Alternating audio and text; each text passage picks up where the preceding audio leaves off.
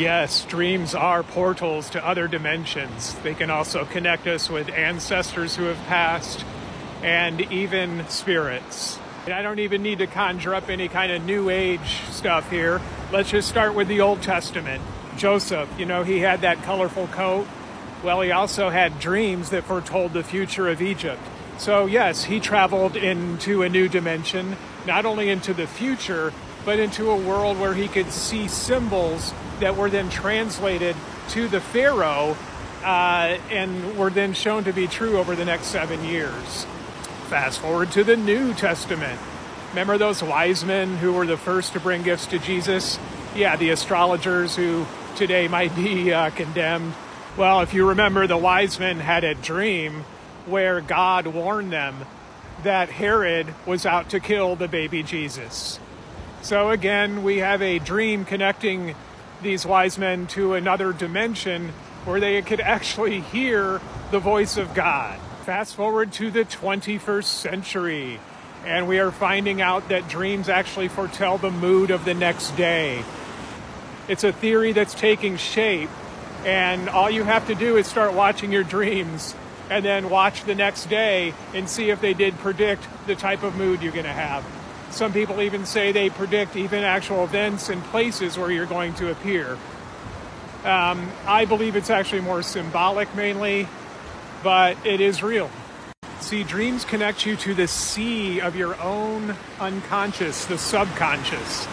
And you know, about 90% of our world is controlled by our subconscious. It's beating our heart for us, it's breathing for us, it's healing wounds and fighting diseases, all while we're just walking around scrolling TikTok.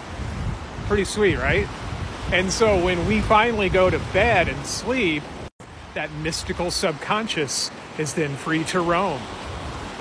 And of course, if you're spiritual, you know the subconscious is connected with the soul. And so this is a time where the soul can also roam. There are stories where the, a woman who is about to conceive the Buddha has a dream where the Buddha greets her before the conception. Yogis see this all the time, and even women every day have dreams about their future child coming who hasn't even materialized yet in their womb. I'll have to admit, I often do have a hard time remembering my dreams. An incredibly hard time, unless something dramatic happens. And that's actually a clue right there. When there is a message trying to come through, sometimes it'll come through kind of dramatically, so you'll actually remember it when you wake up. The key to starting to remember your dreams and even exploring these realms is a dream journal. You just try to write down your dreams as soon as you wake up. Some say to even keep the journal in bed with you because some people don't want to get out of bed or, you know, even lean up to write. And by the time they do, that dream is gone into the ether. So, yeah, I am a scientific minded person. I study things. I study not only what our crude instruments can detect these days, but I actually study people's personal experiences, my own experience, and even then bounce that off of what comes true. Like the yogis knew things about our universe that only now physicists are discovering.